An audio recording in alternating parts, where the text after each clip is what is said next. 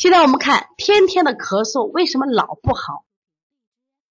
天天女孩五岁，二零一六年三月三三月二号初次接诊。这个孩子来的时候呢，戴着一个大大的口罩，不说话，没有表情，就没有表情的小女孩，脸色蜡黄，大便偏干，经常有不消化的食物。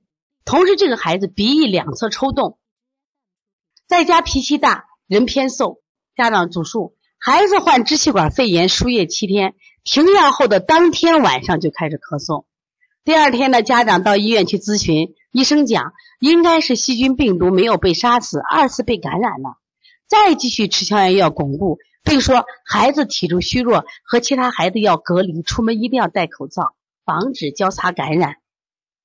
后又吃了头孢类的抗生素十二天，咳嗽明显减轻。可是停药两天后又开始咳嗽，夜里咳嗽比白天严重。妈妈说：“我要崩溃了，这一停药就开始咳嗽，这药要吃到何时啊？”其实我在临床中啊，接到这样的话，听到这样话最多，我要崩溃了。谁曾经都说过这样的话？妈妈出来互动一下。一到孩子生病，我要崩溃了；反复生病，我要崩溃了；病治不好，我要崩溃了。我看我们的十八号都快要有抑郁症了，所以十八号不要有抑郁症，一直跟着王老师学习啊！一定要跟着王老师学习，否则的话，你这崩溃怎么办？崩溃崩溃了，孩子就没有妈了，可不敢崩溃了啊！对呀，你看你们都是。都是崩溃了啊！不敢这样子啊！希所以这个，我希望这堂课帮到更多的家长。其实学中医真的是让我们走上一个健康之路，真的是这样。我特别我自己感受很深啊，就是越学中医，越做中医临床，自己的心境会比较开阔，在饮食生活上也会调整。所以说呢，那么精神饱满，身体健康，这是非常好的啊。对我们东莞齐明妈，因为女儿反复咳嗽，觉得儿推非常好，坚持啊。那么我现在问，假如你是中医医生，你对天天这个病的看法和治疗思路说一说。大夫说，大夫说你这个是太弱了嘛，细菌病毒没杀死嘛。妈妈就奇怪，我一停药就咳嗽。一停药，已经打了七天针，又吃了十几天的头孢，怎么一停药就咳嗽？我崩溃了。不是妈妈没选西医，其实呢，妈妈也选西医了呀。就是我们一有病，首选的是西医。妈妈先选的西医去住院了呀，又选的西医，又吃了他头孢的十二天药呀。妈妈非常听话，只是因为我输液了，我吃药了不顶用了。妈妈说：“那我能不能换一种方法？能不能换？”一种方法，对，三十二号学员说脾虚，你们都说呀，那你说天天这个病咋回事嘛？天天为什么一停药就又咳嗽开了？五十号说过敏性咳嗽，呼和浩特十三号妈说中焦弱得很，对，三十号广州妈妈说培土生金，中三十八号妈妈说内伤咳嗽，你们都不得了了吗？你们现在都说中医专业名词吗？就是这样说。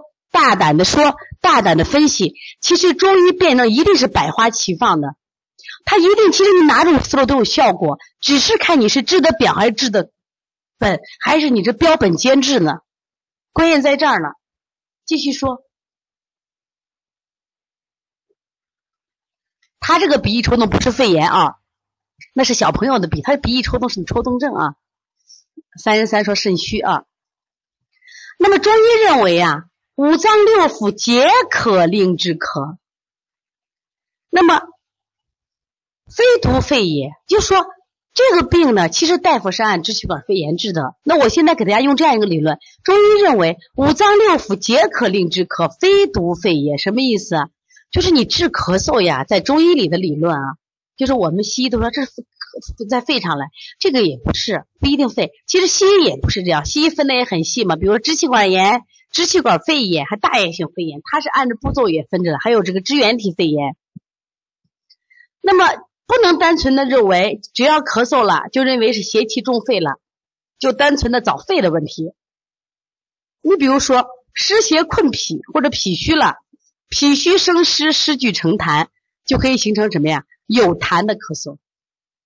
如果吃了寒饮，寒饮入胃，你吃了冷饮了，那么冷邪冷饮之邪。犯肺也会咳嗽呀，也会咳嗽。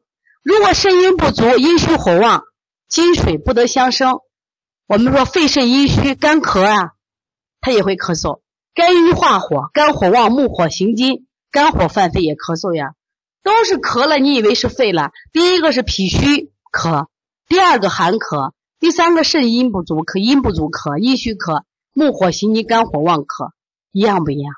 所以你早咳的原因啊，一般在西医的支气管肺炎啊，它的咳嗽一般都是，比如说七到十天，即使后期的有痰咳嗽。虽然长一点，但是如果药物对症的话，大家记住，一般三天都会有效。而且这个孩子用了多少天药了？你看输液打针将近二十天用药的嘛，应该症状越来越轻嘛。天天的咳嗽，我觉得他一定是思路出问题了。在这里我还想分享一下，原来我们有一个过敏性结膜炎，到时候我们这课我也会分享。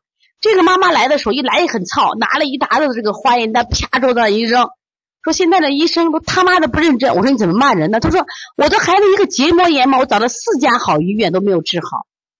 其实他在说这四家医院的时候，给我一个提醒，我说了这四家医院的调理思路已经出问题了，那我就不能按这思路调理了，我要什么呀？从旁边的思路要想起，特异化思路啊，一定是这样，独特的思路走呢。那我当时想，我说按理说这个治疗如果是有炎症，应该没有问题，为什么这个孩子这样治疗不对呢？那我还仔细问，这个天天的咳嗽有个特点，他晨起咳嗽，夜里入睡咳嗽，白天基本不咳，躺着咳嗽，晨起咳特别严重，晨起咳。我发现这个咳嗽呢，而且咳的时候狂咳，刺激性的咳一阵子，有时候吐出一口痰，马上不咳了。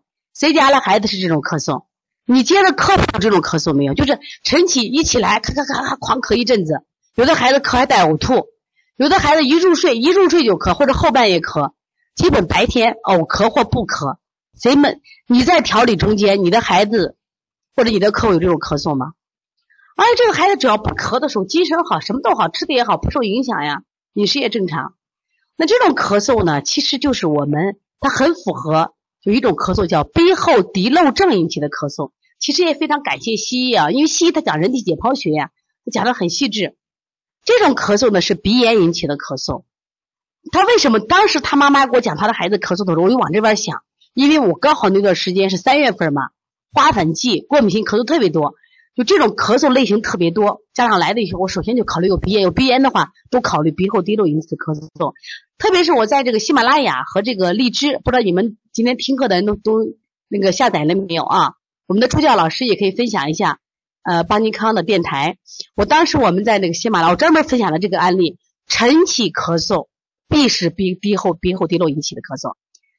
那么鼻炎发作的后，小孩鼻涕增多，就引起的这种患儿就确实多了起来。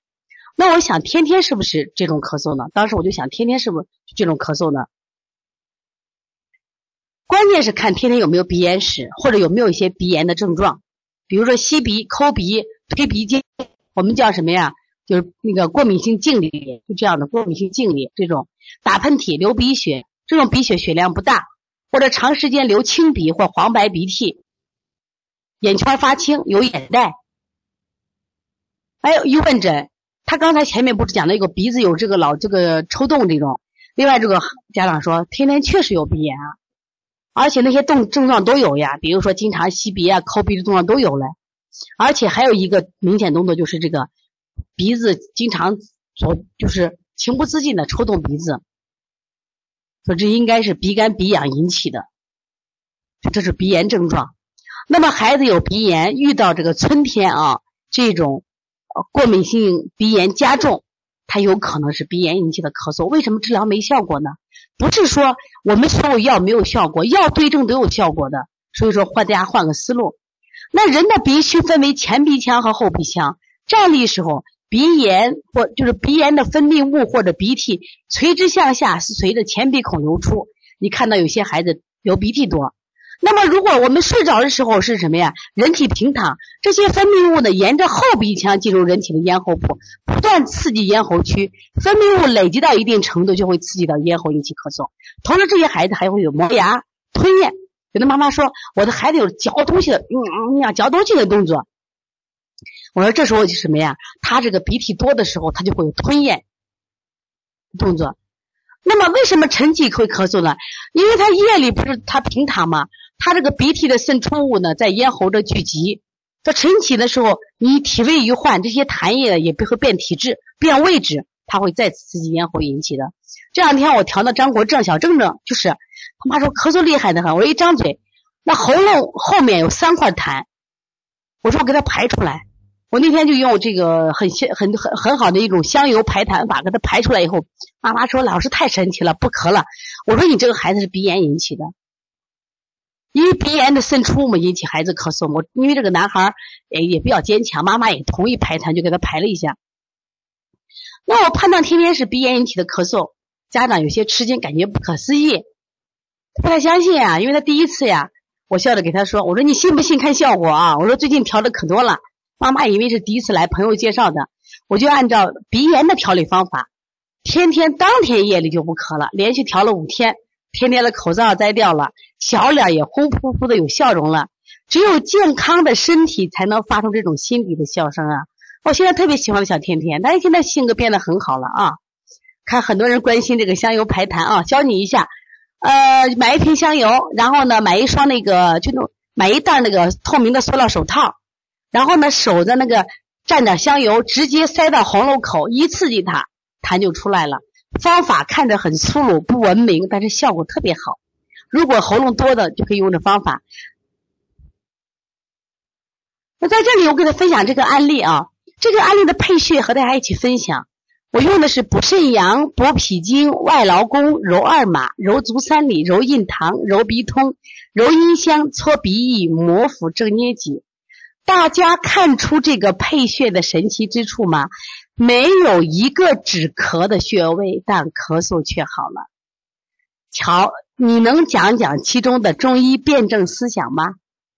讲一讲。这个穴位啊，没有一个止咳的。你们是见了咳嗽光止咳了。现在我们到老师赶紧给止咳吧。但是天天的咳嗽，住了七天院，吃了十二天药。没有止住，我用了这一组穴位，一天就好了，而且呢，没用止咳穴，咳嗽却好了。而且这个呢，如果是今天听课的妈妈，有哪个是妈妈班的学员？因为天天的妈妈就在妈妈班里边啊，你可以问问他，非常非常的神奇啊。今天听课的妈妈，妈妈班的学员有哪些？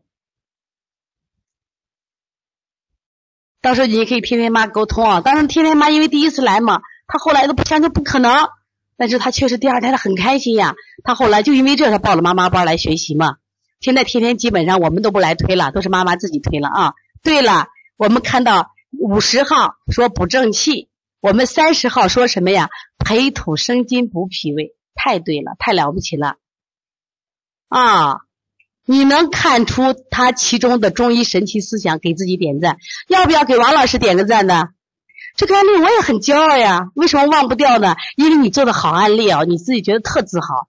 这个小孩脾胃弱嘛，你看面无表情，脸色蜡黄，没有表情，所以这个孩子呢，你看鼻炎患者知道吧？相对脾胃都弱，鼻炎患者脾胃都弱，所以说你要补正气的扶正才能去邪。对，把大拇指再多竖几个。这个其实我跟大家分享的案例啊，我现在其实讲课的时候，就是给你们给你们要讲这个课的时候要要备课，要写出来东西。我讲这些案例，过了多少年我都能怎么脱口而出？原因是什么？真的是你做过的，让你一辈子都忘不了的案例。说现在不是深圳呀，还有杭州的妈妈请我去讲课，我说了，我不用带教案去，我就把我临床中的案例讲给你，非常非常的受用。我经常我出去讲课，说王老师你讲都是干货，我说怎么能不是干货呢？我天天做临床，说这个太受益了，真太受益了。你不要去止咳嘛，你为什么要动不动就止咳嘞？这个小孩又是脾弱了，脾弱了，肺肯定弱，还得鼻炎嘞。所以说，凡是鼻炎的病，你揉鼻通、揉阴香，解决的是表症，正气在哪儿嘞？根本在哪儿嘞？补肾阳、补脾经、外劳宫、揉二马、足三里，标本兼治。以后不要再说中医、西医治标，中医治本。我觉得中医也得既要治标也要治理，为啥？你揉鼻通，他马上鼻子就不塞了呀。你还要治本，一定要标本兼治才是治病的根源。但关键是标本兼治难看吗？为啥不难难看？你要看表症太容易了。所以现在我们的大夫啊，就特别中医大夫，我可惜的是啥？他们现在也借用西医的仪器去化验去，他就失去了学习望闻问切的机会了。每一个孩子就是一个望闻问切的机会呀。你要学习这个辩证嘛？我经常说，我现在我比西医大夫厉害，为什么？